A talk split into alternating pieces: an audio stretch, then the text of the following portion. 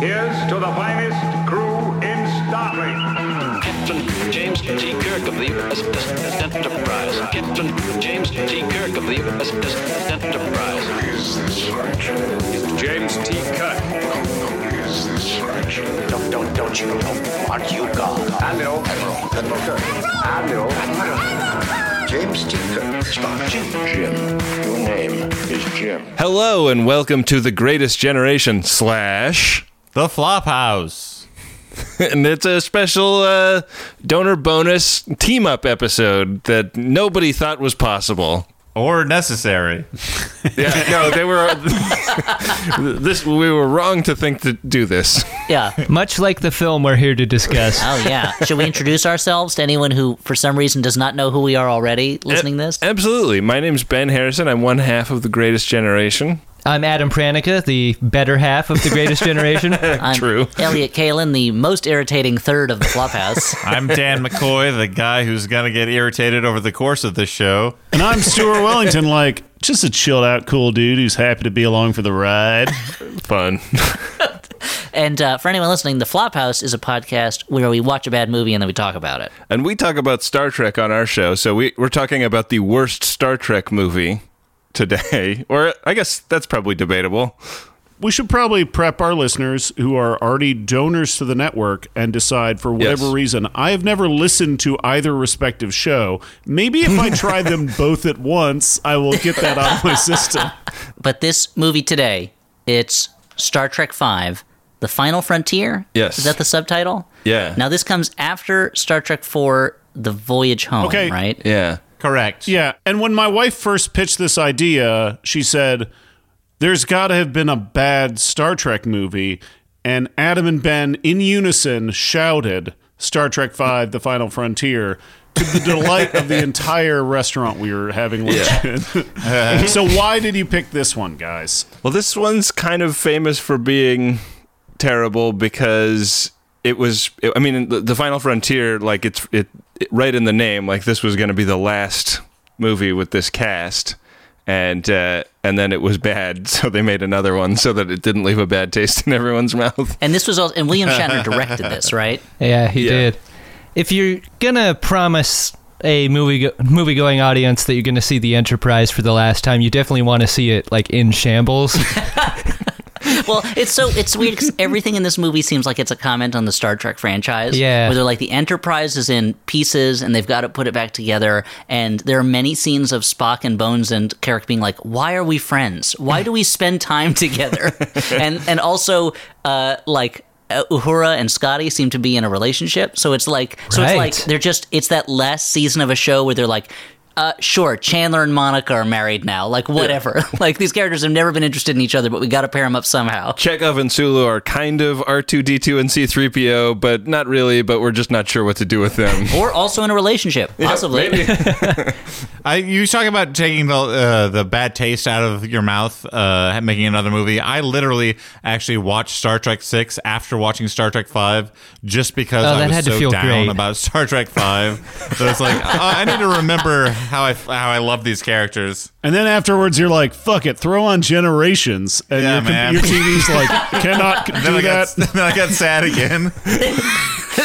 But then you had a big pickup with Insurrection. Dan's always dogging on Generations. What the fuck? Yeah. No, First Contact was the second new Next Generation one. You can never feel comfortable as a Star Trek fan going to the movies. Here's the thing I wanted to say about Star Trek. I'm a Wars boy. I'm not a Trek boy, and so Star Trek is something that I kind of don't know as much about as I feel like I should. I've seen episodes of the original show, I've seen episodes of each of the series. Sure. And I've seen some of the movies, but not all of them. And I have as much experience with Star Trek in some ways as I have with Harry Potter, where it's I'll dip in.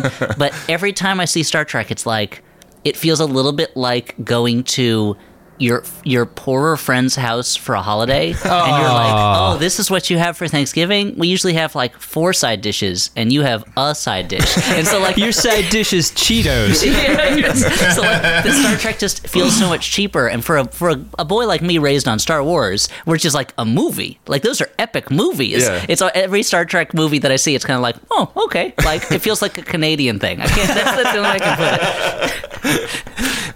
Star Trek is Canadian Star Wars. Wow. That's great. Yeah. And also, like, I feel like one of the criteria when you approach a Star Trek movie is, could this have just been an episode of a TV show?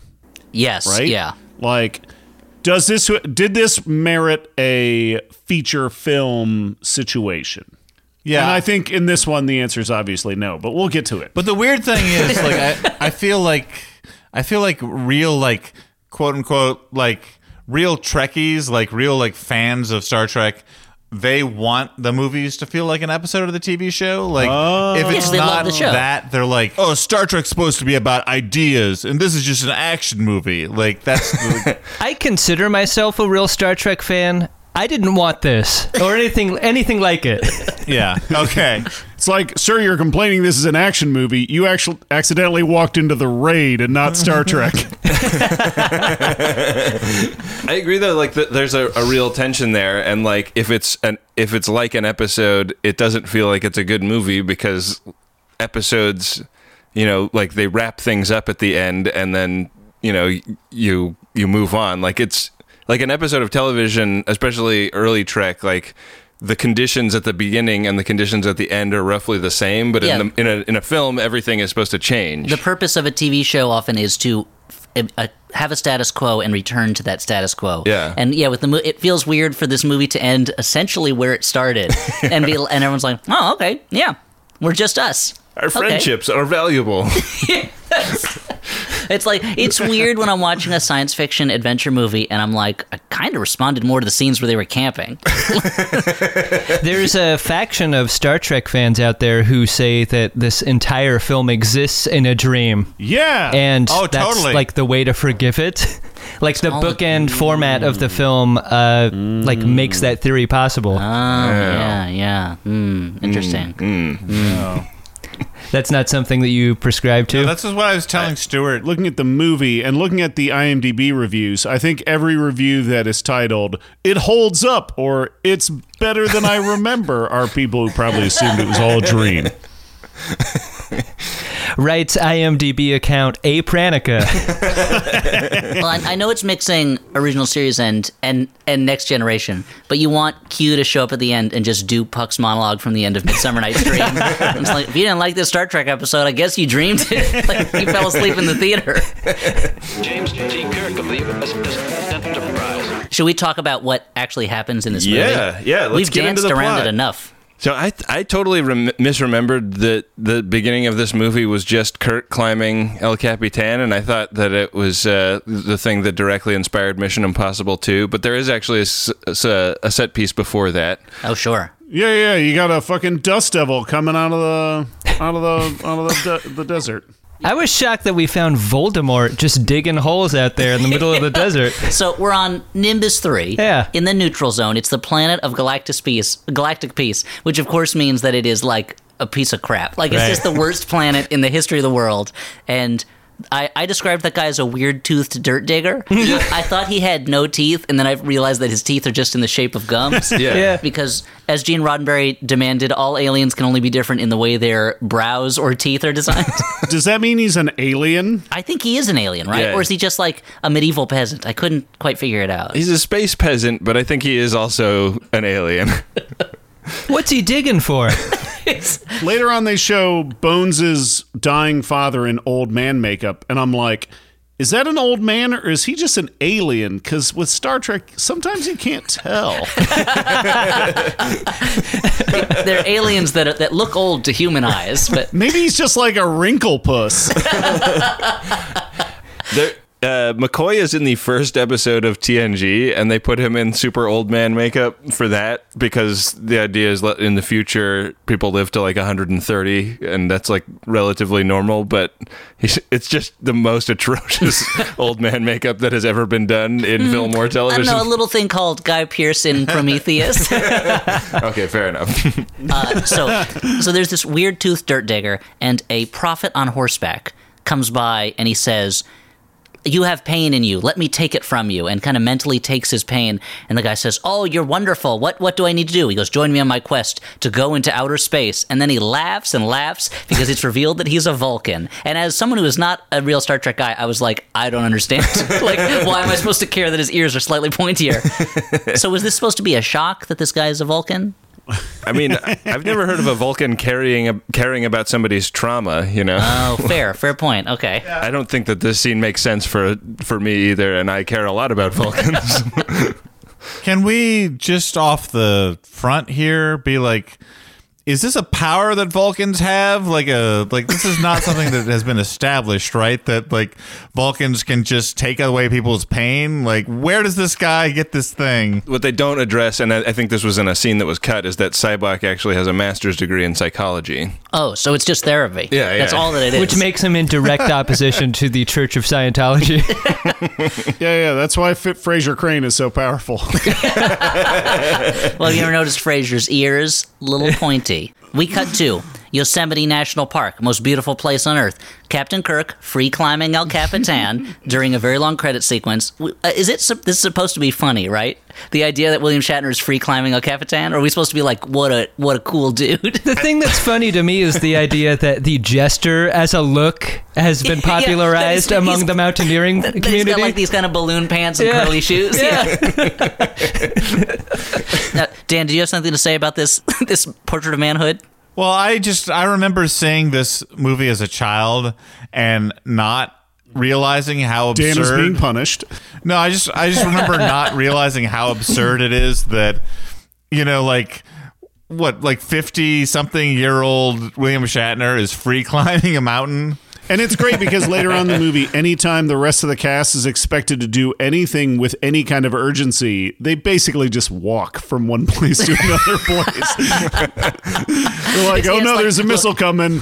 Okay, hold on. Roll out of here. Chair. He's like, we saw him climb a mountain. From now on, just assume he's virile. Come on. But if 50-something Tom Cruise was free climbing a mountain, of course, I know he can do it. But Tom Cruise changed what 50 means, and Shatner did not. No, like, that's true. We've been touring a show all year about Star Trek II, which the whole theme of the film is about Kirk feeling super old and past his prime, and like he, you know, can't do the things he used to do. So it's pretty wild to see this movie open this way. I would love to see a commercial where it's Kirk is like hitting on a green lady, and she spurns him, and then it's like trouble with low T.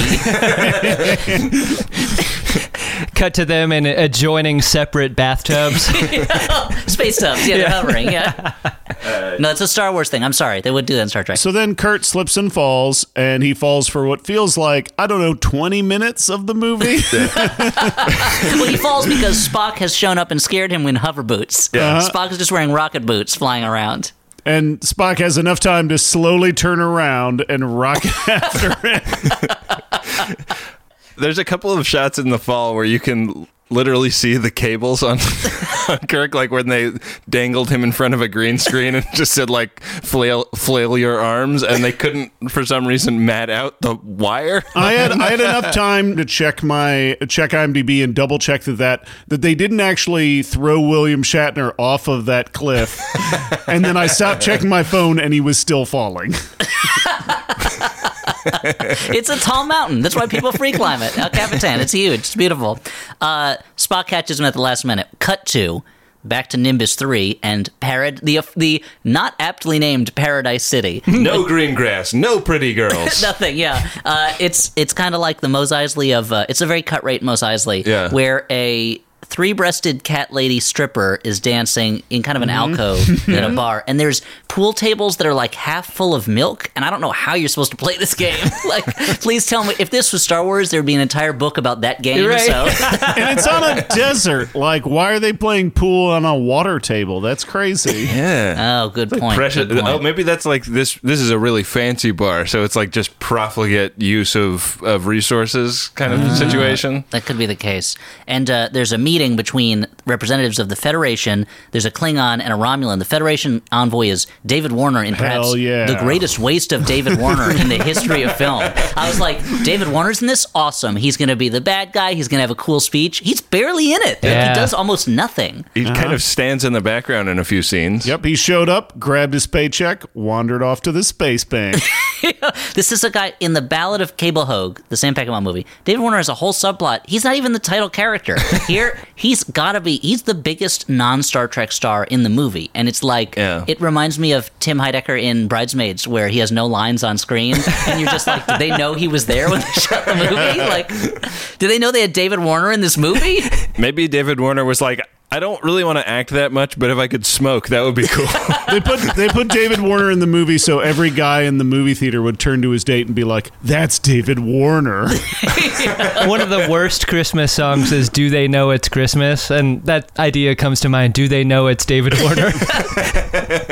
And so we learned Nimbus 3 was supposed to be a cooperative colony planet to show that the Federation and Romulans and Klingons could live together. But it was such a crappy planet that, like, nobody wants to be there.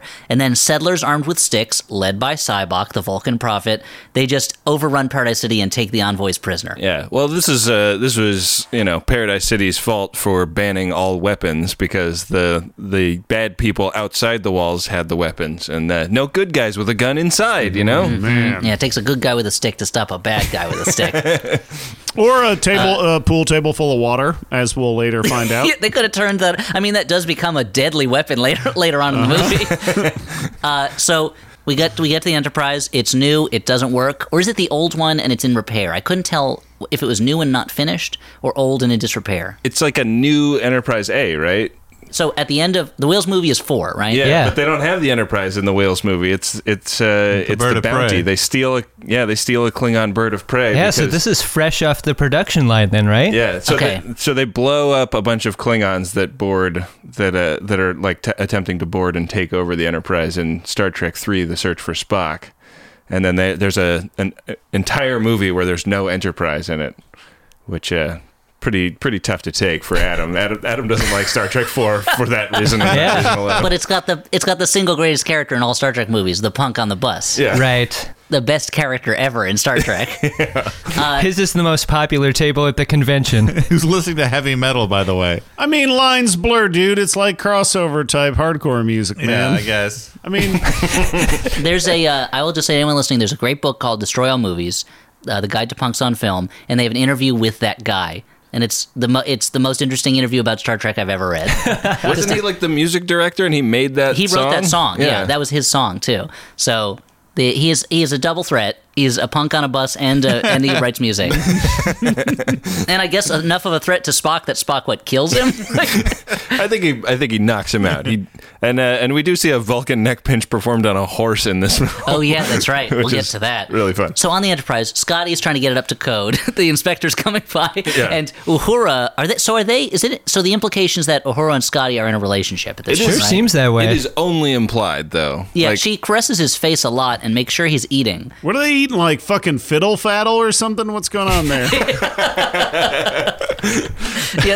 She brings like a, what's that popcorn that you cook on a stovetop? Oh, Jiffy. Jiffy Pop, brings Jiffy Pop bag. She's like, I brought dinner, and then caresses his face, and it's like, are you his caretaker? Uhura treats him like a child, and he acts like a child throughout the film. I think he's had a head injury, and was there a head injury in Star Trek 4? I mean, there is in this one. He walks into a girder and falls down. The thing people love about Star Trek is the physical comedy. That's the most angry-making fucking joke. Oh, so Dan, you didn't like that joke where he says, "I know this place like the back of my hand," then bangs his head. That is the most.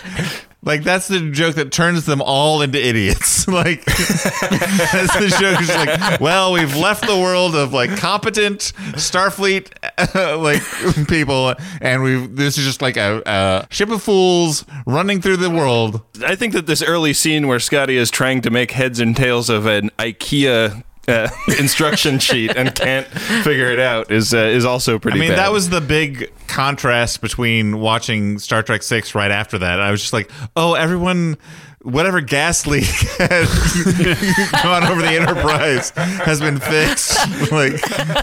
People are back to normal now. James T. Kirk. Sulu and Chekov, they get called back into shore leave's over. They've got to join. They pretend that there's too much wind on the line. They can't hear that. But meanwhile, yeah, because Sulu's a navigator and it would be embarrassing for him to get lost. That's why.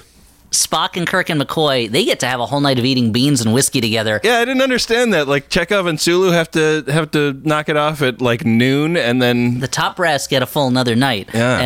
And Kirk tells them he knows that he wasn't going to die in El Capitan because he knows he'll die alone, which is a weird thing to say. Yeah. Yeah, he's fucking Cerebus all of a sudden.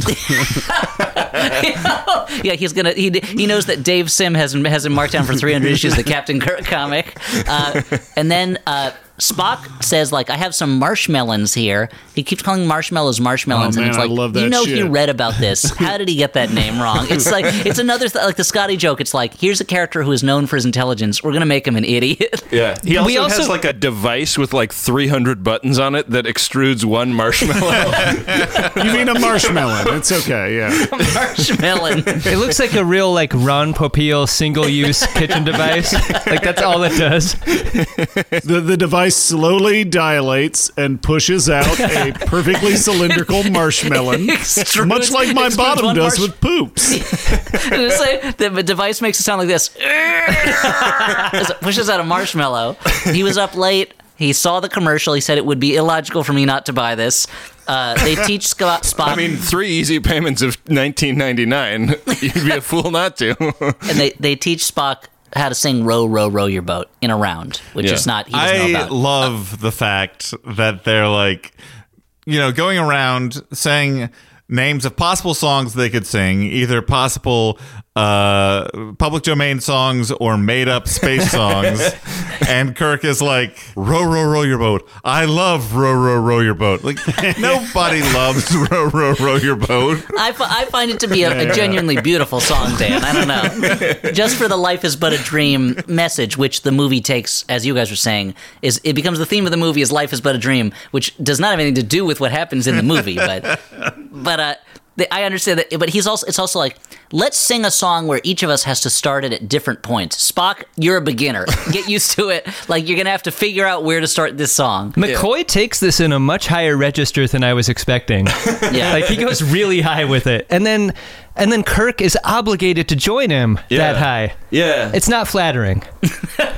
Also true. Not flattering, Spock's eyebrows, which look like LaToya Jackson-esque. Oh, yeah. Like, they look very bad. There's heavy makeup on those eyebrows in this movie. Yeah, like, maybe soft lighting next time, dude. Learn from the early seasons of RuPaul's Drag Race. I've got to assume that William Shatner was like, Nimoy thinks he can direct a Star Trek movie. I'm going to make him look like an idiot in this movie. And I direct a Star Trek movie. So we got some Klingons. They're on a bird of prey ship. They find an old... Is it the Voyager probe? The one that Carl Sagan had to do with? And it has that carving... It has that picture of man and woman with no clothes on.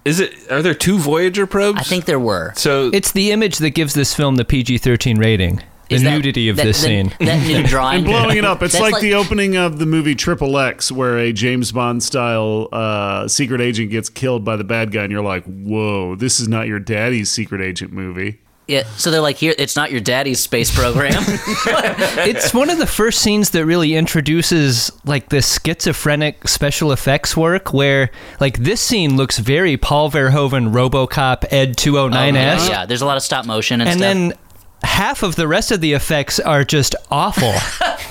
Yeah, no, this scene it doesn't look necessarily believable, but it looks really cool. Right. Like, the effects look cool. And if they were consistent in one direction or another, I think that would be okay. When Wes Anderson makes his Star Trek movie, this is what the effects are going to look like.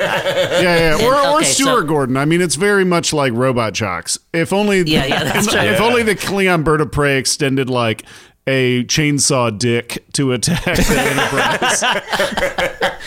So the Klingons, they find out the envoys were taken captive on Nimbus 3. They go, oh, a Federation ship is going to show up. We'd love to blow up one of those.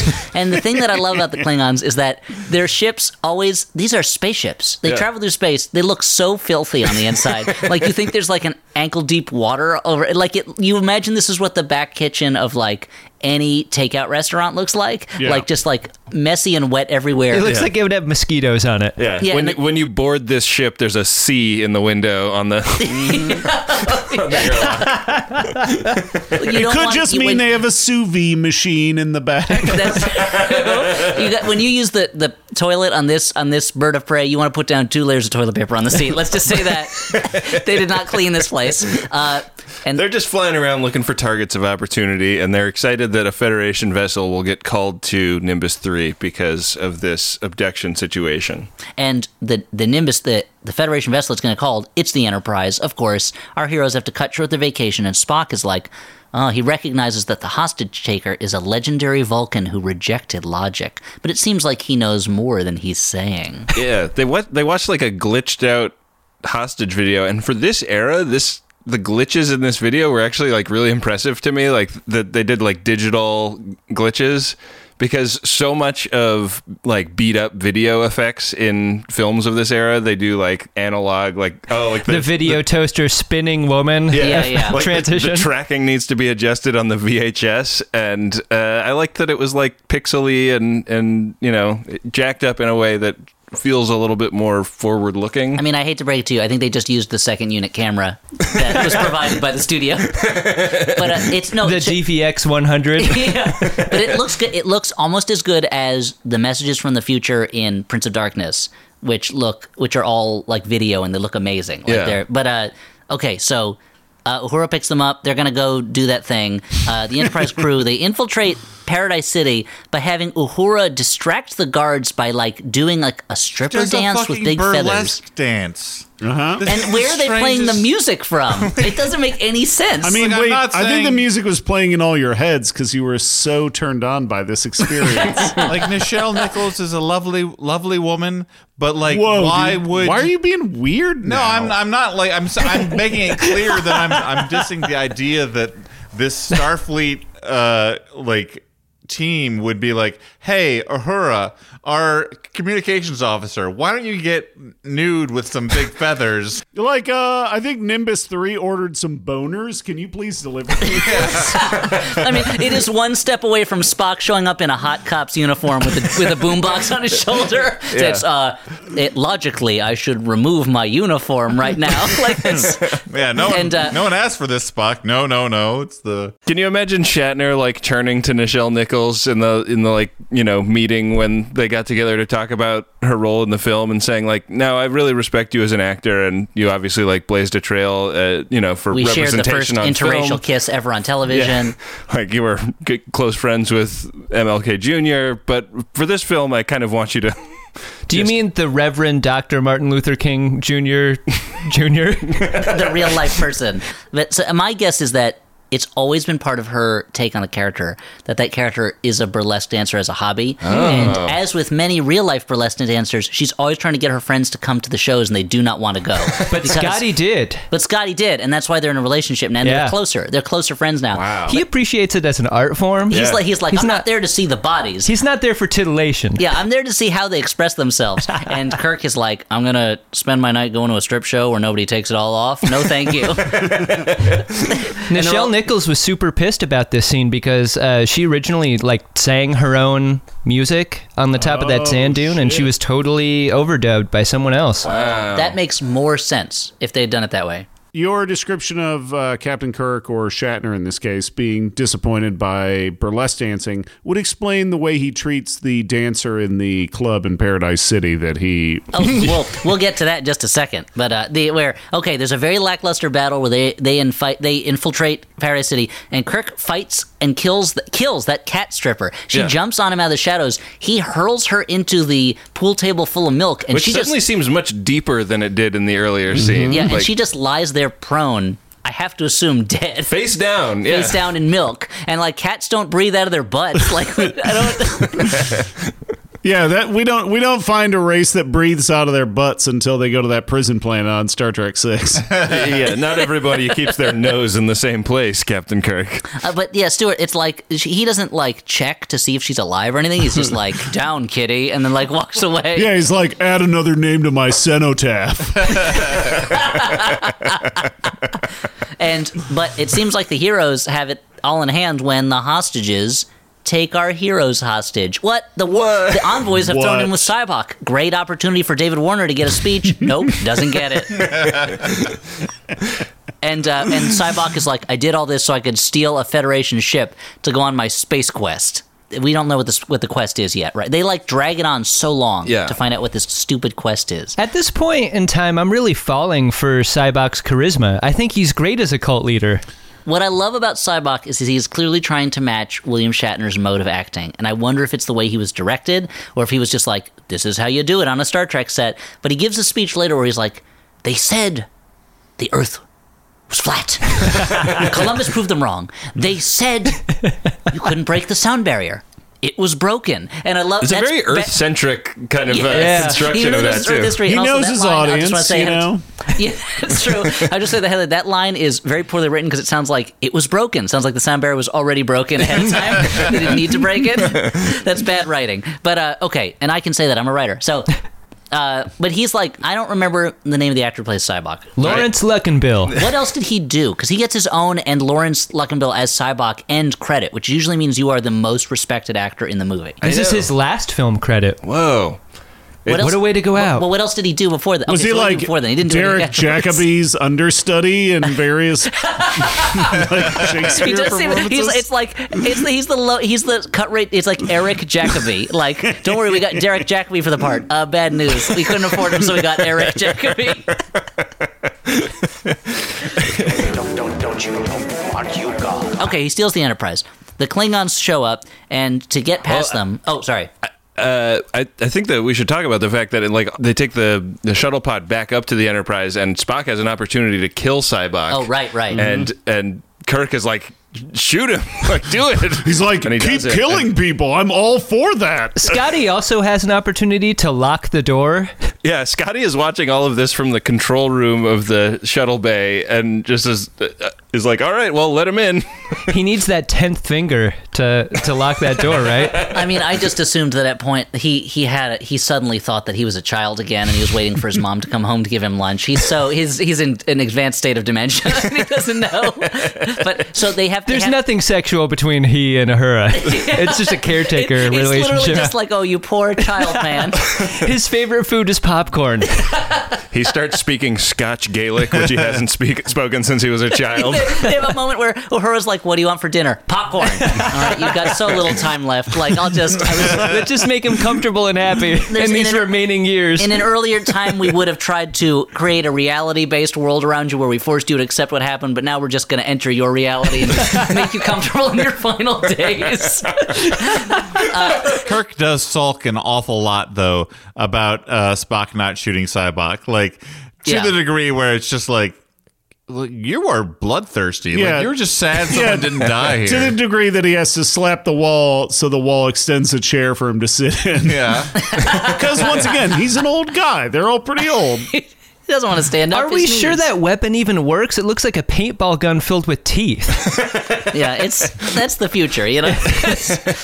It's hard for Spock because, as he admits, Sybok is his half brother. Yeah, he's this film's Chinatown scene where it's like, he's my brother. He's not my brother. I mean, technically, he's kind of my brother.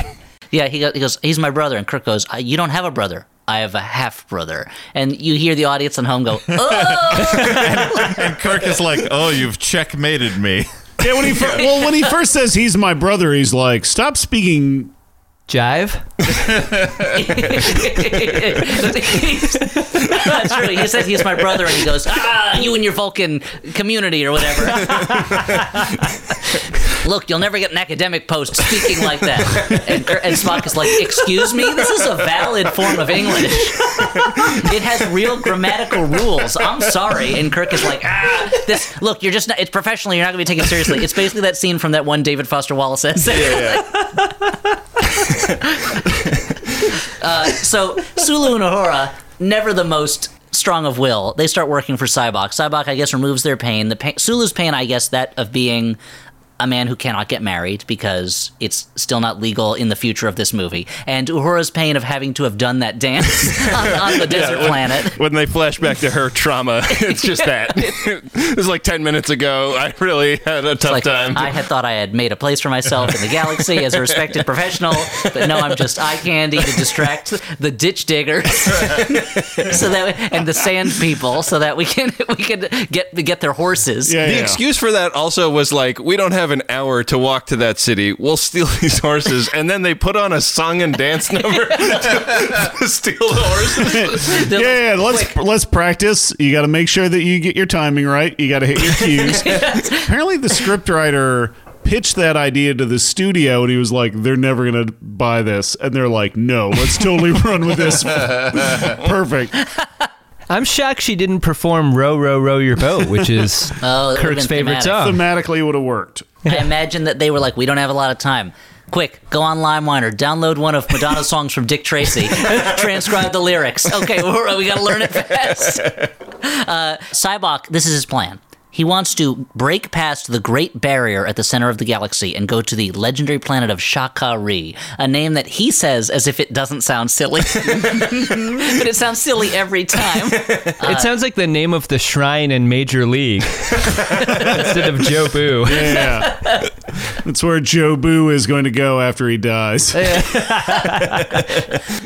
Scotty breaks our boys out of the jail cell they're in, and they accidentally tell the Klingons exactly where they're going over the radio set. So nice work, boys. Sybok then, he gives a terrible speech about how the Great Barrier is just a product of the fear and superstition of civilizations, and behind it is the source of all creation. Some call it Eden or heaven. He confuses those two terms in a way that is not accurate. Like, there is no religion in which Eden and heaven are the same thing, but he uses them interchangeably. Yeah. So at that point, if I was Kirk, I would have been like, let me stop you right there. Your understanding of the Judeo-Islamic Christian tradition is very faulty. And then, like, this movie establishes that Kirk is not above the let me stop you right there, well, actually, kind of interjection. But he talks about how it's the Klingon. I don't remember what the Klingon place is. It's like ha ha ha ha or something like that. Yeah, it's just a guttural sound. Yeah. I mean, this happens after we get a little bit more of those rocket boots. I think you just glossed over that sweet rocket boot scene where we get a little ups and downs.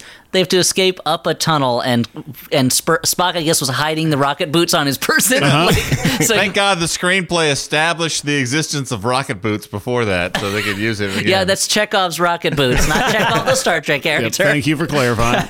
When we were watching it, Charlene's like, this is like Willy Wonka, and I'm like, it kind of is. This film also has a Chekhov's Chekov. Willy Wonka, yeah. Wait, sorry, what did you say? This film also has a Chekhov's Chekov. Yeah, that's true. Chekov shows up, and then later he's Chekov. And Sybok, to prove that he knows what he's saying, he makes Bones relive the experience of euthanizing his dying father months before they discovered a cure for whatever his father had, which I guess was being old and dying. Yeah. And it's a very extreme therapy to release the pain. He could have lived 6 more months. If they've made euthanasia of the elderly a thing in this future, then why didn't Uhura do that to Scotty? That's a very good question I have. Point. Very good point.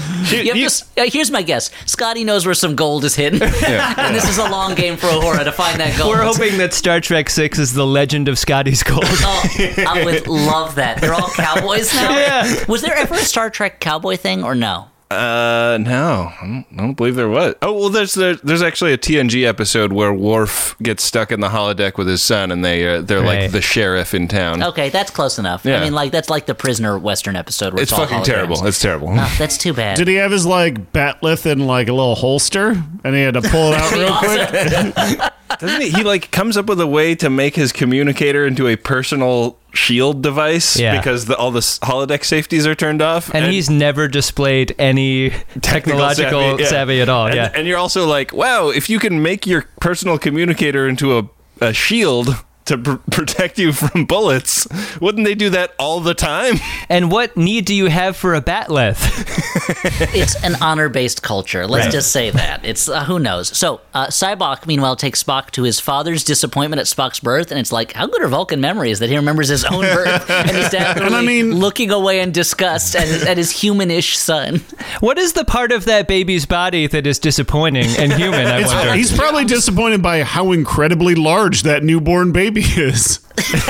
Yeah, I mean, you can't really use a newborn baby. Every movie, it's a baby that's older than newborn. Here's my guess. Not that Return of the Dawn of the Dead remake where they just use a cool CGI zombie baby.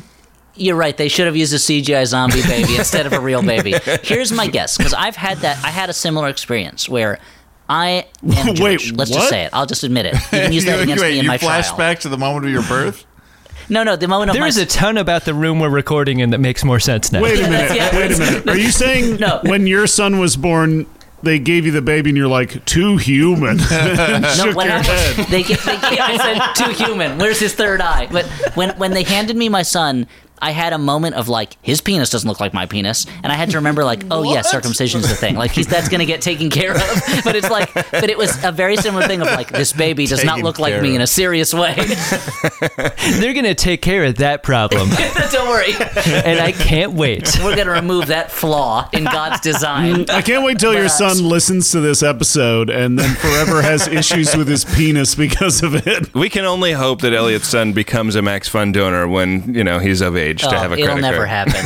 He'll be like, podcasts are over by now. We're all into, like, I don't know. It's like a thing where they beam a smell into your brain. Yeah. My wife is Jewish, and they recently got their DNA test done, and it's like 98% Ashkenazi DNA. Oh, yeah. My mom did the same thing. It was like 98% Ashkenazi Jewish, like 2% Neanderthal, and nothing else. And I thought in that scene, like, oh man, like when her first child is placed in her arms, she's going to look at me and be like, you ruined it. You ruined it for all of us. We were so close to pure. So I understand. What's Spock's dad's name? Like Spock Senior? Sarek.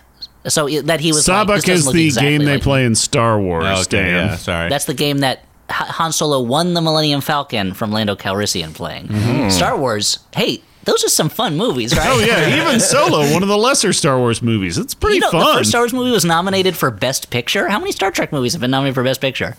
I don't remember. Okay, so anyway, enough of that jovial banter and ribaldry.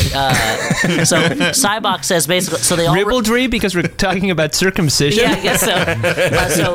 So he's shown them their disappointments, and Kirk is like, I refuse. My pain is what makes me who I am. And it's like, Kirk, you just had a major breakthrough, and you don't even realize it. Yeah, and it's like, dude, you're just going to see shit about your dead son, right? This is funny to me because my best friend in college and half-time roommate was...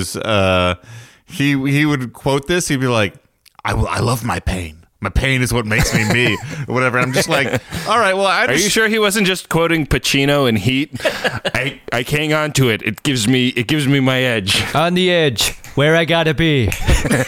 I told you, baby, when we got together, you were gonna have to share me with every bad roommate in this college. But my reaction to this, like, it's like, okay, great, I understand. You talking to me? It's like, I understand the sentiment. Something from Insomnia. Oh, for God's sake.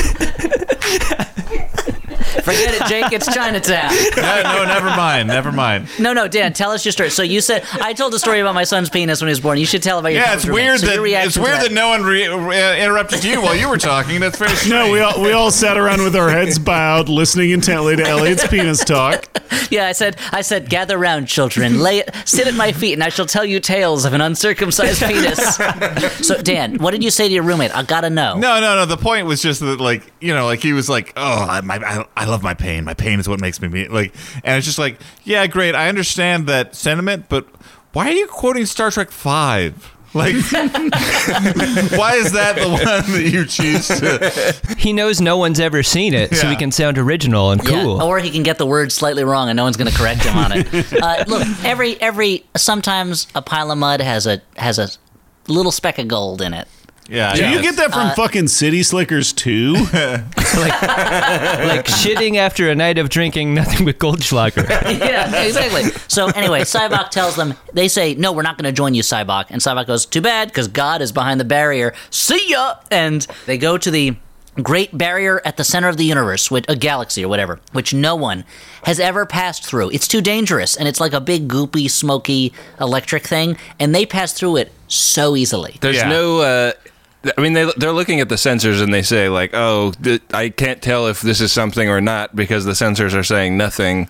So it's just a big illusion that has scared everybody away like, before now. Sybok's right. It's the fear. That shows all the fear. Because I've had commutes worse than the past to this. It's the, fear's the mind killer. It's the little death within us all.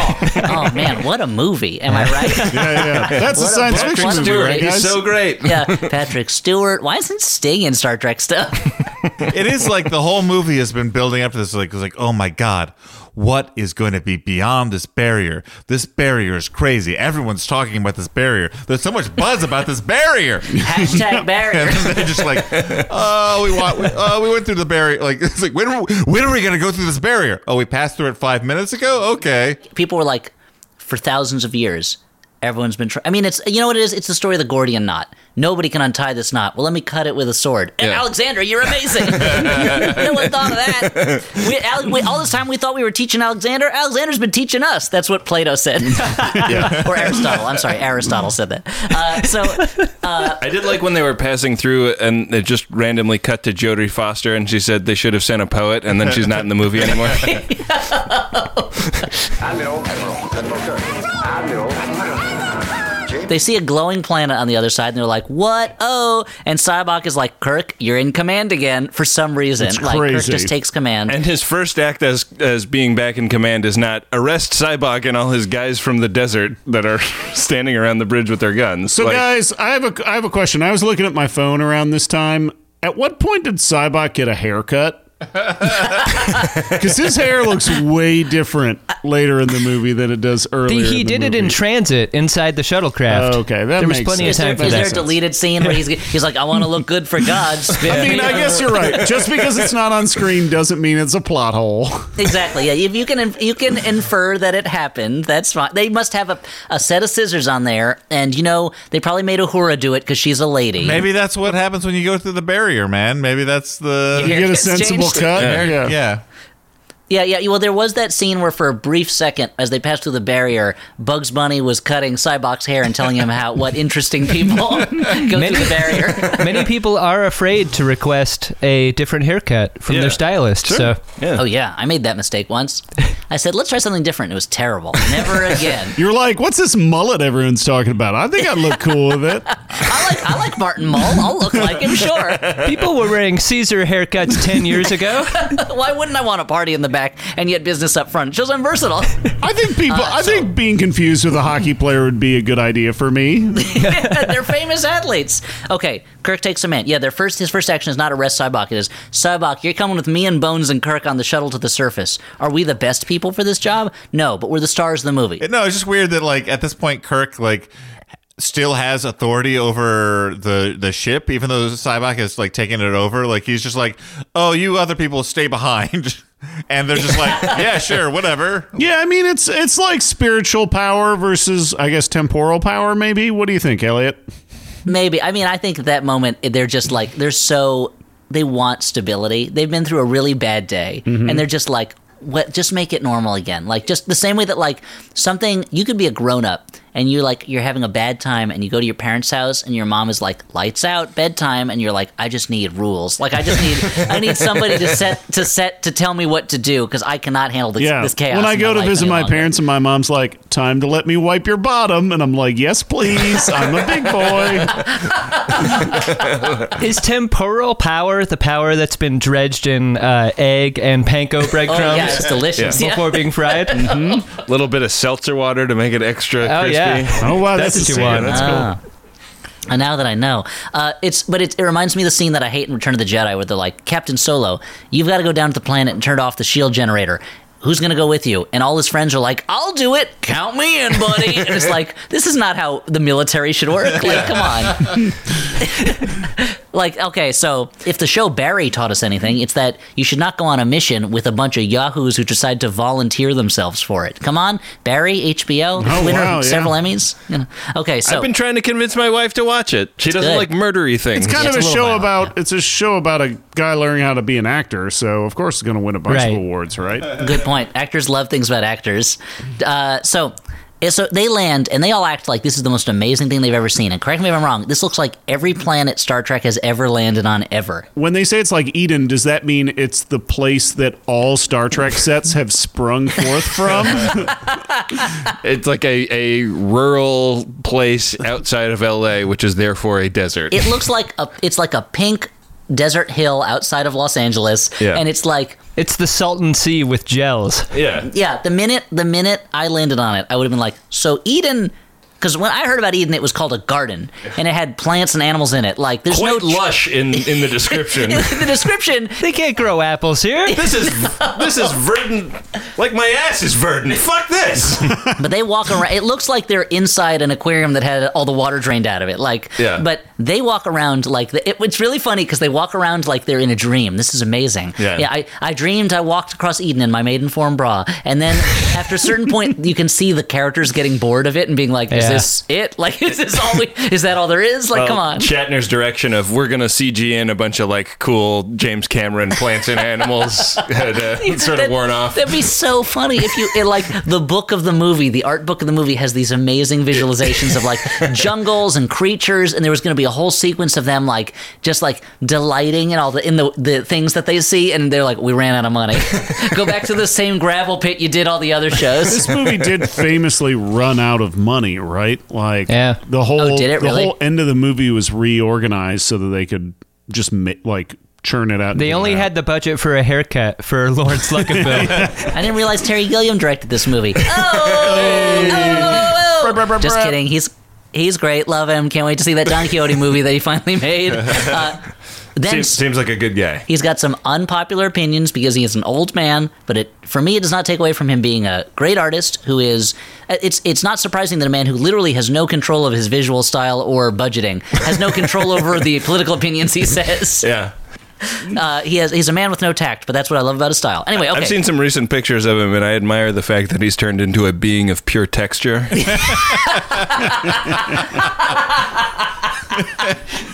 That's hilarious. That's the funniest thing I've ever heard. Okay, so rocks erupt from the ground. They're in a cage of rock, and suddenly they meet what appears to be God, which is... Now, I have to admit, I love this effect because it looks weird. It's like... a Zardoz type bearded face, but it's like you zoomed in too far on a film or video, and the grain is all there, and the eyes are from some different face than the rest of the face. And I think like the focal length of the lenses that they're using to shoot the foreground are different from the focal length of the lenses they use to shoot the face, so it like looks distorted relative to everything else. Yeah. And it's like. I'm like, okay, I buy it. You're like, am I watching a movie in the witch house all of a sudden? Did Mark Danielewski write this sequence? Star Trek V, the House of Leaves. Like if you're gonna see God, he is not gonna look like just a person. It's gonna look weird. Like, I love how strange. He presents all the versions that he thinks you want to see, and they're all like old white guys. Yeah. There's one like metal face that looks like Q from Street Fighter 3. He's just one voice, many faces, and they all fly out of the screen as if it was like. All the gods you see here. This guy and this guy and this guy. One of them is yellow, and then they start playing that god for a bit. And I feel like Kirk has to be disappointed that one of those faces isn't his. Oh, you gotta believe it. Yeah, he probably threw that as an Easter egg, and they were like, Shatner, take it out. Like, you can't do that. That like a tech war book flew out also. And they're like, Bill, just don't put that in. Just take it out. It's him sliding over the hood of a cop car. You start speaking Esperanto. So many good things about him. That God is like, he's like, I want your starship. You can finally get me out of this place. And Kirk is like, why do you need a starship? And God explains by shooting him with laser eyes. And it's pretty clear at this point he is not really God. He's some kind of super powerful alien force. Well, maybe he could be the devil. Old Testament God. Right? I guess so, in a way. But even that God was... I guess, actually, that's true. He's pretty vengeful in the Old Testament. The God of the Jews is a God who might be like, Jews, give me your spaceship. We're getting out of here. But why do you need I mean, that is the book of Job, is essentially like, give me all your stuff. Why? Get out of here! Like, the God of the Hebrew Bible is at times like a mob boss who can't control his emotions. It's like, why are you doing all this to me, God? Get the hell out of here! Now, where were you when I laid the foundations of the earth? Nah, so cool! You know, that kind of stuff. Hey, I need a starship here. Now, I wasn't sure when I saw this, like, did the god character, like, know that he was luring these people here so he could get the spaceship? Or did it just happen to be that they showed up with a spaceship and he's like, oh, a spaceship, I needed one of those. Are you questioning God? Eye lasers to Dan. Ow. I think that Sybok was his mark, right? Like, yeah. All right. He sent a vision to Sybok. Yeah. It seems. Or Sybok just had a crazy vision. I don't know. There's another special effect I like in this sequence where the guys who got eye lasered, like, there's still, like, smoke coming off of their little scorches. Yeah. Do you know that that's cigarette smoke? I do know that. Is there somebody smoking inside William Shatner's chest? Always. Just off screen, they were blowing cigarette smoke into the uniforms in this scene, and then they were ready to roll. That's amazing. Like, this, you never get away with that right now, right? No, because it would be dangerous. That's like one of those things that you watch an old movie where a horse runs off a cliff, and the old man is like, they'd never let you do that now. What, kill a horse for a movie? You're right, they wouldn't. Like, but this scene, those were the good old days. Shatner was like, I would like my fluffer on the set of the next film to also be smoking. Yeah. This is like the kind of, like, old style science fiction short story twist that I love, where it's like, we're gonna find God, actually he's a madman, he's a crazy thing, you know, of all power, we don't like him, and he's like shooting these bizarre eye bolts that look weird, like this whole part of it, and like works really well, even though this is objectively about to become the stupidest part of the movie. Yeah. For some reason, this is where the movie most becomes a fever dream, and I'm like, I love it. Like, give me more of this. I don't want the stuff where they're, like, negotiating with the ambassadors. Like, I want the stuff where it's like, what is this weird vision? And it's now shooting eye bolts. But yes, you know what? I'm a Wars boy. I'm a Star Wars boy. Mm-hmm. I like the stuff where it's like a weird thing shooting eye bolts. This could just be Dr. McCoy overheating near the campfire, camping at Yosemite, though. Yeah. Like, this is credibly a crazy dream. Yeah, this could be just, or this is a story McCoy is telling with a flashlight under his face. Yeah. Like, and ready to believe it. Now, but the scene stops to all the beans and whiskey. They have beans and whiskey, and it's like they talk about it like they make no bones about it, pun intended. They are gonna fart the hell out of their sleeping bags. Like, their sleeping bags are going to be hostile, toxic environments. So there's definitely, like, talk of that, and they're like, oh, Spock's a Vulcan. He's not going to fart as much because of his metabolism. Leads to illogical to fart. And Spock is like, why would I expel that gas? It can be used as fuel. I can fuel my boots with it. That's why I'm holding a glass jar underneath your bottom every time you eat beans. So I can then attack that glass jar to my space boots. So those space boots, they're powered by farts. Do you think they smell when he uses them?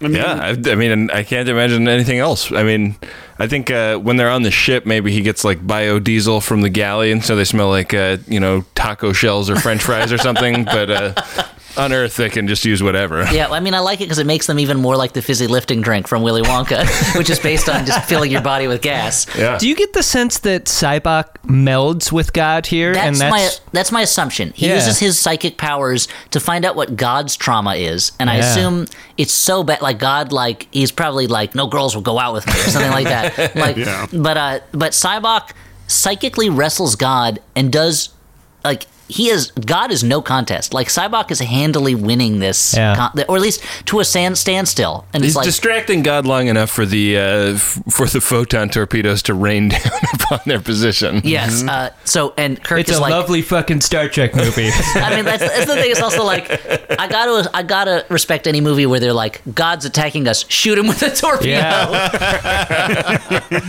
Like, that's crazy. And this was at the height. This was in the '80s, at the height of like the moral majority, where it's like, take this, Christians. In our movie, God's a bad guy, and we're going to shoot him. We're going to blow him up. Like, that's nuts. That's like, Darren Aronofsky's Mother is such a tame movie that respects, like, the mainstream heritage compared to Star Trek V, The Final Frontier. Like, William S. Burroughs is seeing this in the theater, and he's like, I wish I could be this out there. I feel like modern Christianity has more than a little bit like laser beam god worshipping people. Oh, for sure. Yeah. They want laser beams to hit people, and Christopher Hitchens. And they're maybe worried that we're going to shoot torpedoes. Right. At God. Christopher Hitchens was watching this in the movies as a kid and being like, "Yeah, take him down." So Kirk, good. They made Nichelle Nichols seem like an idiot because women aren't funny. I'm Christopher Hitchens. He's a guy. Wow. He and Andrew Breitbart are like the two instances of like someone's dead, gotta say something nice about him, and it's like everyone hates them while they're alive, and then they die. They're like, oh, what a true thinker. Yeah. What would they say right now? Yeah. Ugh, give me a break. Give me a fucking break. Anyway, both those, and if I meet both, I made a joke on The Daily Show years ago about Abraham Lincoln's son dying while he was in office, and I feel so bad because if I go to heaven, I'm going to meet Abraham Lincoln and I'm going to have to explain myself. But if I go to hell and I meet Christopher Hitchens and Breitbart, I'll be like, I don't care, dude. Like, I'll badmouth you till the sun goes down. You don't believe in heaven and hell, right?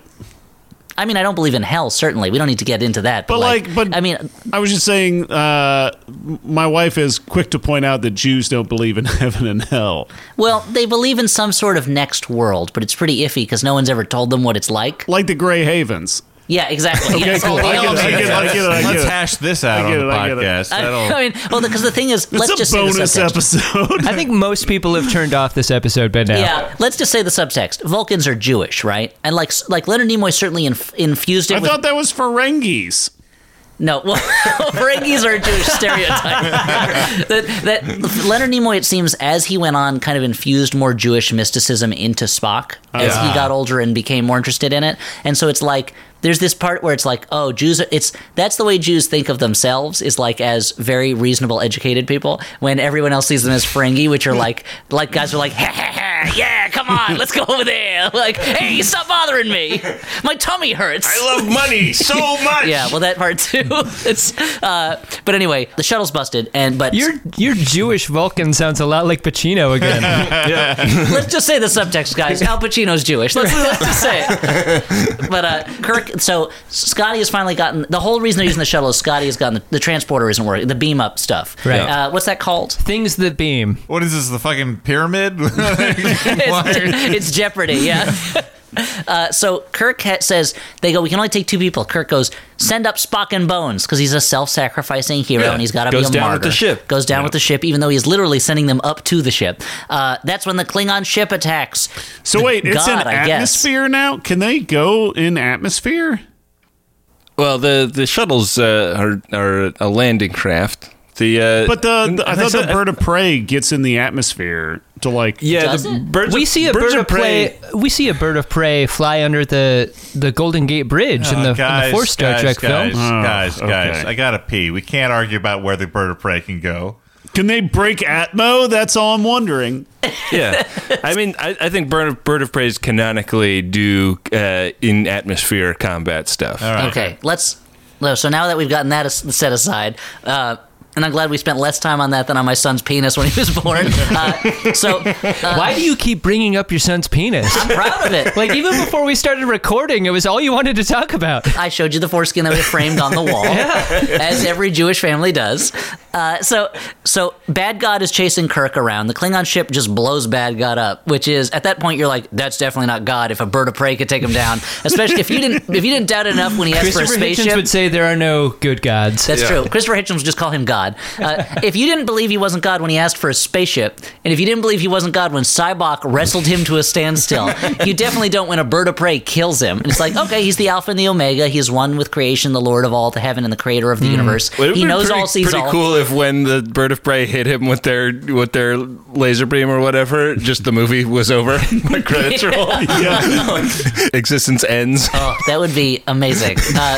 They beam up Kirk. Do you think they bitch out by letting the Klingons kill God? Like, do you think that was a specific choice? Let's not have the Enterprise kill God. Deniability. I bet, for the filmmakers too, I bet they're like, we can't show the Enterprise really kill God. The Klingons are bad anyway. Yeah, lay it off on them. Let's have the Klingons stand-ins for Russians and also non-white people. Let's have them kill God. Since I've never been, it's like, well, anyway, we don't have to talk about that. But it's like that for so long on Star Trek, it was like Gene Roddenberry was like, I'm a liberal progressive. That's why I have a black person on the ship, and the Klingons are made to look like you know, some kind of Russian-Asian black person hybrid. Anyway. Star Trek is my career, and I can tell you with authority that there's no way Gene Roddenberry is a liberal progressive creatively. I mean, he may have been a communist, but he was also a sexist and a racist. To be fair, that they all were back then, I guess. Yeah, you know, the same way that it's like you hear a. No, it's pronounced Uhura. Sorry, thanks, Dan. It's pronounced Zathura, directed by Jon Favreau. But the fact that... It's pronounced Zathura, the cheesy sauce that you get at a spaghetti factory. Oh, that's, Zathura, the thing they play at the beginning of The Third Man. The way that 60s and 70s comedy, they're like, it was all about breaking the rules and overthrowing the establishment. Women were made to serve men, too. Wait, what? Like, you read the Lampoon and half the jokes are about, like, having sex with women and abusing them. It's like, this is terrible. Come on, guys. Yeah. You know what? Doesn't hold up. So if I run into any of the Lampoon guys in hell, hey, you know what? I stand by it. Forget it. Okay, so... yeah, like... Your version of hell is being fucked in the ass by Conan O'Brien. I guess that would be pretty bad. If I wasn't into it, that would be pretty bad. You might be into it. I don't know. There are people who would love that. I'm not one of them. You know what? I'm not going to... This is a personalized hell for me. The devil's like, hey, look, I'm not saying it's objectively evil, but for you, you wouldn't enjoy it, right? I'm like, yes. In context. The same way that, you know how Kokomo is playing on nonstop loop? Other people would have enjoyed that, but you don't. I'm like, you know it, devil. I feel like Kokomo and Conan O'Brien is a weird combination, right? What? Because he's called Coco. Team Coco, yeah. We're taking Kokomo and O'Brien. We're taking so long. to get to my favorite stupid moment of the movie. Guys, just pee, Dan. Just pee into the. You're just pee in a bucket. Come on, Dan. Stuart's seen it all already. Just pee in Rob's outstretched hands. So Kirk gets beamed up to the Klingon ship, and Spock is there, and he has convinced the Klingon envoy to command the Klingon captain to apologize to Kirk. Wait, hold on. We missed my favorite stupid moment. Okay. Favorite stupid part? When, the envoy, the Klingon, he's a delegate to Nimbus 3. The delegate is like, oh, say hello to our new gunner. And Spock turns around in the gun thing, like he's the guy who blew up God. And it's just wait, why does Spock also have to beam over to operate the guns? Like, I'm sure that someone on the Klingon ship could have shot God just as easily. Is this a movie about the Jews killing Jesus? It has to be. At this point, now I believe it. Except he's such a, like you're saying, he's such an Old Testament God that it's like, who knows? But it's one of these moments where it's just like, oh, one of our heroes has to be in charge of the shooting. Yeah. Well, as soon as I saw that Klingon ship shoot something accurately, I'm like, what the fuck? And then when I realized what happened, I was like, oh, that makes sense. Okay.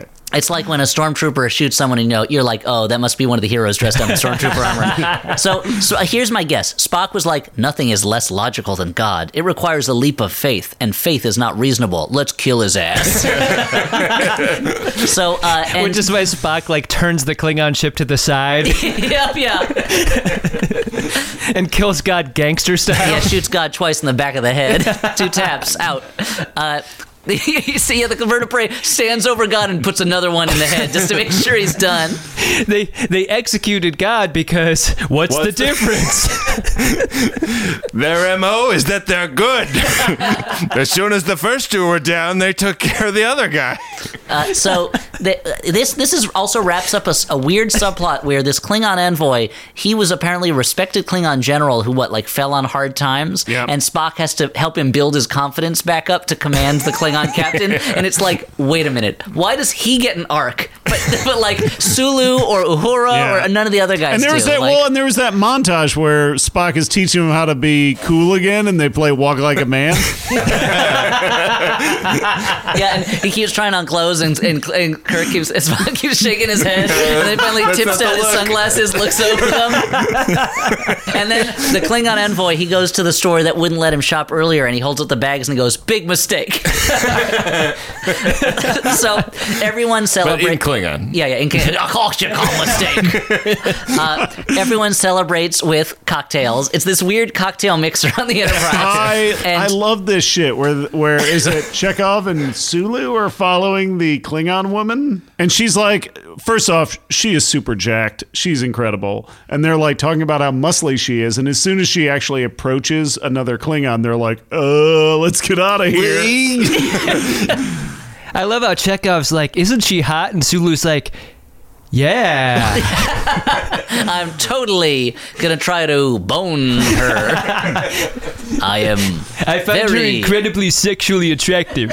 I am attracted to her physical attributes. Specifically, the muscle part. I love the idea that they're like walking away, like tugging on their collars, like, ooh, we almost, that was a close one. We almost got killed. Is Sulu gay in the universe? No. And I think George Takei... I mean, they made him gay in the reboots, and I think that George Takei really didn't...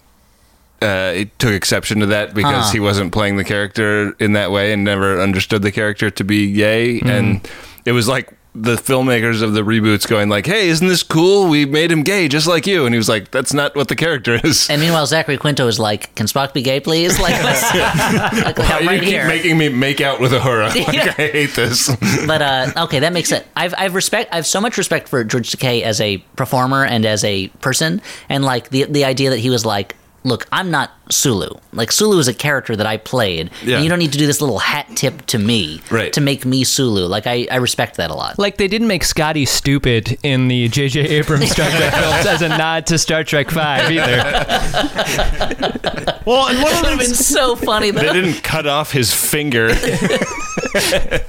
Scotty's doing nothing but trip and falls.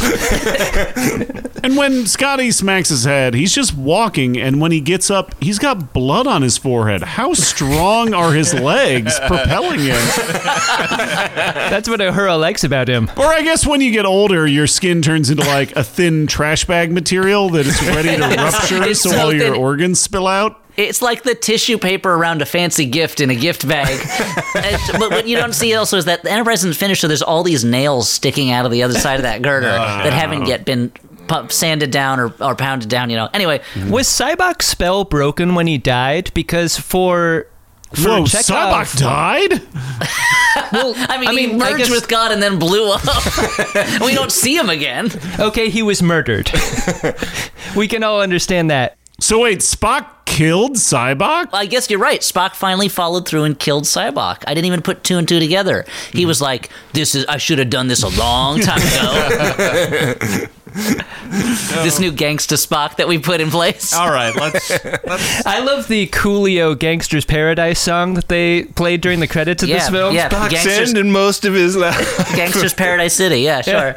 Yeah. So Dan really has to pee, so we can zoom to the end of the movie. We're so close to the end of this movie, guys. And so Kirk suggests that God is actually in the human heart, and he calls Spock and Bones his family, and he goes, Spock, you lost a brother. And he goes, yes, but I saved two others or something like that. Yeah. And then they go back to camping and they sing Row, Row, Row Your Boat. And I have to admit, like, even as someone who is not super versed in these characters and have not followed them a long time, everything they do carries a history. And so having them reassert, like, yes, we are a family. And we love each other. And we love each other. It was very meaningful, even if they already felt that way at the beginning of the movie. And it was like, so it's not like you discovered, oh no, we do care about each other. You just reaffirmed it. And it's like if at the end of every Spider-Man movie, he was like, yeah, I was wrong to let my Uncle Ben get killed. It's like, yeah, that's where you started, dude. Like this. And Spider-Man's like, I'm also going to look very different next time you see me. I hope you like... what if at the end of the third Tobey Maguire movie, he just turns to the camera and goes, I hope you like the Spider-Man story, folks, because you're about to see it again. Wink! Take it away, Andrew! Or it's like a chain letter. Like, he mailed Andrew Garfield a script and was like, somebody else didn't play Spider-Man and terrible things happened. Send this to 5 of your friends and have them play Spider-Man. And only one actor is ever gullible enough to take them up on it. So we would normally end with final judgments. Yeah, and I think we should do that. And then while we're talking about final judgments, I want everybody to think about their Drunk Shimoda, which is a segment at the end of our show where we call out the character that is the funniest character that's doing something that just that caught our eye, that we really liked. So how does final judgments work? So Dan, would you like to explain, or has the urine reached the top of your brain and you can no longer think? I'll explain and then I'll run to the bathroom just so I'm not thinking about it the so rest you don't of the pee time. All over yourself. Yeah, it's, that's the unspoken reason. Yeah, it's whether this is a good bad movie, a bad bad movie, or a movie we kind of like. I think those are pretty self-explanatory categories, but... So, Dan, say yours and then leave. I think that this is a bad, bad movie. I really love the Star Trek characters. I do have a lot of history with them. I find them very charming. And to that end, the stuff that I found most charming about this movie was the stupidest stuff, when they're just like hanging out in Yosemite, even though that stuff is goofy as balls. Like, at least it's just like a character moment. But this movie gets mired down in so much boring shit in the second act that I can't recommend it at all. And that's my favorite. Wow. Okay, Dan, you go pee, because I disagree with you completely. All right. Well, I'm going to miss this disagreement. I'm going to be... All right. Dan, leave the bathroom door open so you can hear what I say. I'm going to call this a good, bad movie. But maybe that's because as someone with no sentimentality about Star Trek, I'm not being like, oh, my favorite characters, they're doing bad, it's not very good. The way that when the Star Wars prequels came out, I was like, seriously? Like, you're going to take like the richest, most delicious pudding and just like pee in it? Like, come on. But with this, it like so much Dan McCoy urine. After having held it for an hour or so, that I this is a movie that I would love to watch with people. It's like I laughed my way through it. It's super cheap. It takes so long to beating around to get to what it's going to do, and when it gets there, you're like, that was it. Like, that's what you were doing, and it just has, like I was saying, it has that Star Trek cheapness that I find both now when I was a kid. I just didn't like it, and that's why I didn't watch a lot of Star Trek. But now I find it very endearing, the same way that when I was a kid I hated the Three Stooges because it was so dumb and cheap looking, and now that's exactly what I like about it. Not to say Star Trek is dumb, it's not, but that it's like, there are a number of scenes where I was like, you know what? Good for you, Star Trek V. You're trying to do something. It's not working, but like, look, you're not Star Wars, and you know it, but you're trying to do something. And the fact that, come on, you got Captain Kirk climbing El Capitan free climbing, you got free solo, you got Spock with rocket shoes, like, you got God gets wrestled by a Vulcan and then blown up. What's not to like in this movie? They actually answered the question, are Sybok's arms long enough to box with God? Yeah, he's the one guy. Yeah, I think for me it's also a good, bad movie. Like, and I do have sentimentality about these characters and love them, but I also like I'm fine with the idea. I mean, like, as a Star Trek fan, you have to be fine with the idea that, like, a lot of the time there's going to be a bad thing that happens that is embarrassing and weak. And I think that, like, you know, some Star Wars fans are starting to understand that about the world. Oh, for sure, yeah. I mean, like, they should have started understanding that as soon as everyone started volunteering for that mission in Return of the Jedi. Yeah. Or I guess the moment in some of the moments in the Jabba's palace, like when Boba Fett gets knocked into a pit. Yeah. Just by blind Han Solo swinging a pole around. It's like, all right, maybe that guy's not as cool as the last movie led me to believe. That was a bit of a corny way to go out. Anyways, but yeah, like I love that this movie really like swings for the fences. Shatner is a very egotistical man and puts himself way too much at the center of the story for something that really should be about Spock and his brother. And I think that, you know, as a director, like, that's obviously like something that is tempting to do, but I think he maybe got a little distracted making himself look cool. Uh-huh. But I love the stuff about him and McCoy and Spock, and I think there are genuinely cool parts of this movie. Yeah. Despite how bad it is.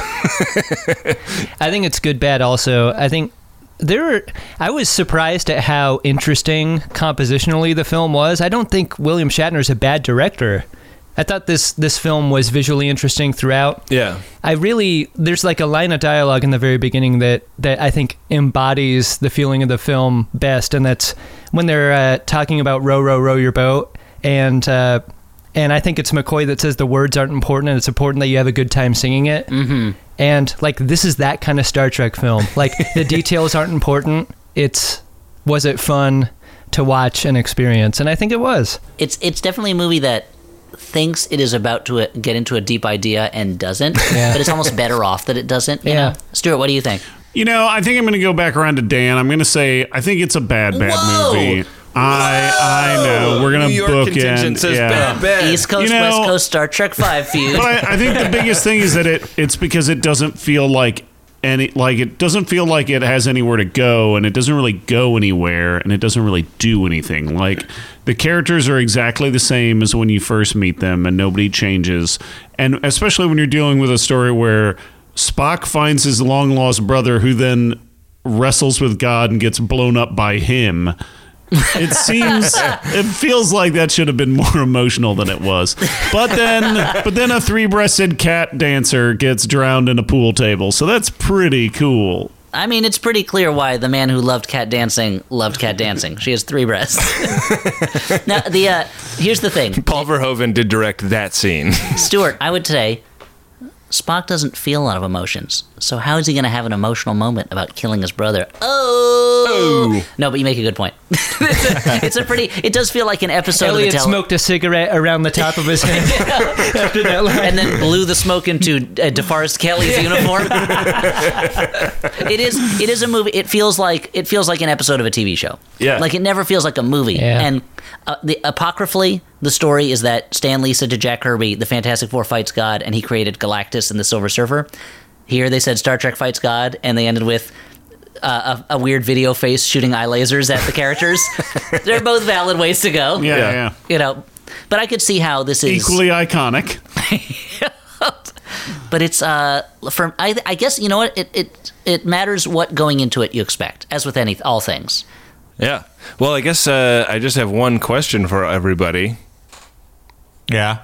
What's that, Ben? Did you guys find yourselves a drunk Shimoda? Incredible. Drunk Shimoda. Oh, there's a bunch of... Okay, there's some possibilities. Yeah, I'm going to say the cat dancer. She was awesome. That's what she took the initiative. She wrapped her legs around Captain Kirk's head, and then she went out like a champion. She also sounds like James Brown when she's on the attack. Did you hear that? They actually use James Brown vocals. Really? During the attack scene. Oh, I didn't realize that. Wow, that's great. For me, I think it might... I mean, really, it's David Warner doing nothing the whole movie. But there's something about the two other envoys. The Klingon envoy, who halfway through the movie, it's like, he's like, oh, wait, I'm supposed to have a character arc? Hold on a second. And the Romulan envoy, who thinks she's going to have a character arc and then disappears from the story. And I want to know what was going through those actors' heads, through their faces. Food, probably, at the craft services table. But what was going through their heads, where the Klingon guy was like, another day in Klingon makeup, another paycheck. Wait, what? I didn't read the script. And the Romulan was like, any minute now, my character's going to have their big moment. Yeah, when I get the sides tomorrow, I'm sure it's going to happen. This is when I seduce a character. There's something like weirdly... They wouldn't be putting this crazy hook hair on me. Oh, and speaking of crazy hair... I thought she was great in Wayne's World 2, though. Yes. And for me, there's the guy who you just see on a TV screen that plays in the bar in Paradise City, who's just shilling Paradise City. And he's got this crazy Babylon 5 hair. And he's just like, we made Paradise City as close as possible to, Paradise. And he's such a Murray's Wigs type character. Paul Verhoeven directed that stuff too, by the way. He had to have been. But what about you guys? My Klingon ambassador leapt out at me as the drunk Shimoda, because when the city is being attacked, his first thing is to run into the bar and just steal booze. Yeah. Just like a Klingon. Yeah, fun. I'm gonna choose Sybok.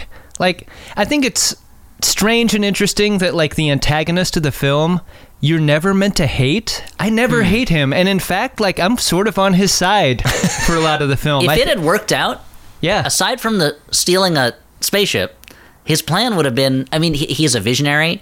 Yeah. He genuinely wants to help people with their pain. Yeah. Like, he's a healer. He also sees the ruse for what it is eventually. Like, he goes into that fist fight with open eyes. Like, oh, I got hoodwinked. He's heroic at the end. Yeah, and I think, like, seriously, the scene where he shows McCoy his pain, I think, is one of the best moments in any Star Trek film. I really took that scene to heart. I thought it was great. And I thought his performance in it was really good. It is something funny about that. His like, share your pain with me is basically just like, tell me the worst thing that you ever did or ever happened to you. And it's a very movie therapy thing where it's like, you say it and then you're like, oh, it's lifted from me. Like in any movie where they're like, I can't get on with my life. Why can't you get on with life? Because my father hit me. Oh, I realize it now. Well, now I'm fine. Thanks, therapist. I mean, that's actually the premise of the Netflix series Maniac. It's like the exact same thing. I thought the premise was Netflix has a lot of money to spend on original programming. And I mean, it's kind of true. Like, I like to tell people about the time I drank too much and shit my pants, and that way that nobody can use that story against me in some kind of blackmail sitch. Heard that story many times. Is Dan back? Can he tell us, or is he still? No, I've just been sitting in silence. For me, it's Chekov, because he gets almost nothing to do at all in this movie. The most notable thing he does is when he and Sulu are lost in Yosemite, he pretends to Uhura that they're caught in a blizzard by blowing into the transmitter. Yeah, he's trying to hold his buddy down, you know? Yeah. It's also the scene that reveals that Walter Koenig has, like, Robin Williams-style arm hair. He is very furry. That makes sense. Eastern European. I also like when they trick Sybok by having Chekov be the captain, and then when they're like, well, later on when it's revealed, Sybok's like, "You're the captain? What about Captain Chekov?" Oh, right. There's no way that guy would be the captain. Yeah. It's a real tease for Chekov. Like, Chekov, you get to pretend to be the captain. But also, it's a thing I love about Star Trek is that there's so much about chain of command that anytime someone's not on the ship, someone else becomes captain. So eventually, Scotty's just sitting in the chair, and it's like, okay, you're the guy. Like what? And like every one of the privates is like, I just have, if enough people leave the ship, I get to sit in the captain's chair. I'm like 84 in the chain of succession. It's like how Postmaster General is the last member of the cabinet who gets to be president. Yeah. But everyone gets a chance if enough people go. Yeah. So it's like how it always makes that chair. Is that what Kiefer Sutherland was supposed to be? In the show? Yeah. In Designated Survivor. Yeah, I think he's the Postmaster General, and he's like, all I know is stamps, and. But it always devalues the chair to me when like Kirk leaves and someone else sits in it, and it's like I want to think of it as like a throne, but instead it's just like the best chair in the house, and when Dad's not here, then one of the kids gets to sit in it. It's got to really squicky out when you sit down in it and it's still warm. The last guy, gross. Smells like Shatner. I mean, delicious, wonderful, manly, like whiskey and beans. I'm getting hungry. I think we did it, guys. We overcame the technical difficulties of being on two different coasts. Mm-hmm. Yeah. I had a great time doing this with you guys. I didn't know if it would work having this many people on mic for a show. And it almost did. Yeah, it almost was okay. Well, and so I guess now's the time when we should thank all the Max Fun donors. Absolutely. Who made this possible by donating. Thank you for supporting our shows. Thank you for supporting the network. Mm-hmm. Please keep doing that. If you want to listen to other Max Fun shows, go ahead, but listen to ours first, you know? Yeah. If you're listening to this and you haven't supported the show, then what the hell's your problem? Yeah. You're a criminal. Come on, don't be... who's like a really bad Star Trek criminal? Like, who's the Lex Luthor of Star Trek? Khan? I guess Khan Union. Don't be a Khan. Oh, don't even mention him. You'll get me started on in the Star Trek movie, in the new ones where he's like, my name is Khan, and it's meaningless unless you've already know the character from other movies because they've done nothing to set up that character. That's the Smurf happens of that movie. Oh, you gotta believe it. Oh, don't even get me started on Smurf Happens. But thank you so much, everybody, for listening, and thanks, guys, for sharing this movie and this experience with us. We shared our pain with you. We said, show me your pain, share me your pain, and it was Star Trek V, and Sybok was like, no, it's too much. What kind of a god would allow this? Well, I'm just such a big fan of the show you guys do, and it was a real thrill for us to get to sit in with you guys. And same here. So thanks to all the Max Fun donors for helping make that happen. Thanks, everyone. Thank you. Bye. Bye. Bye. Admiral James T. Kirk. Spock. Jim. Your name is Jim.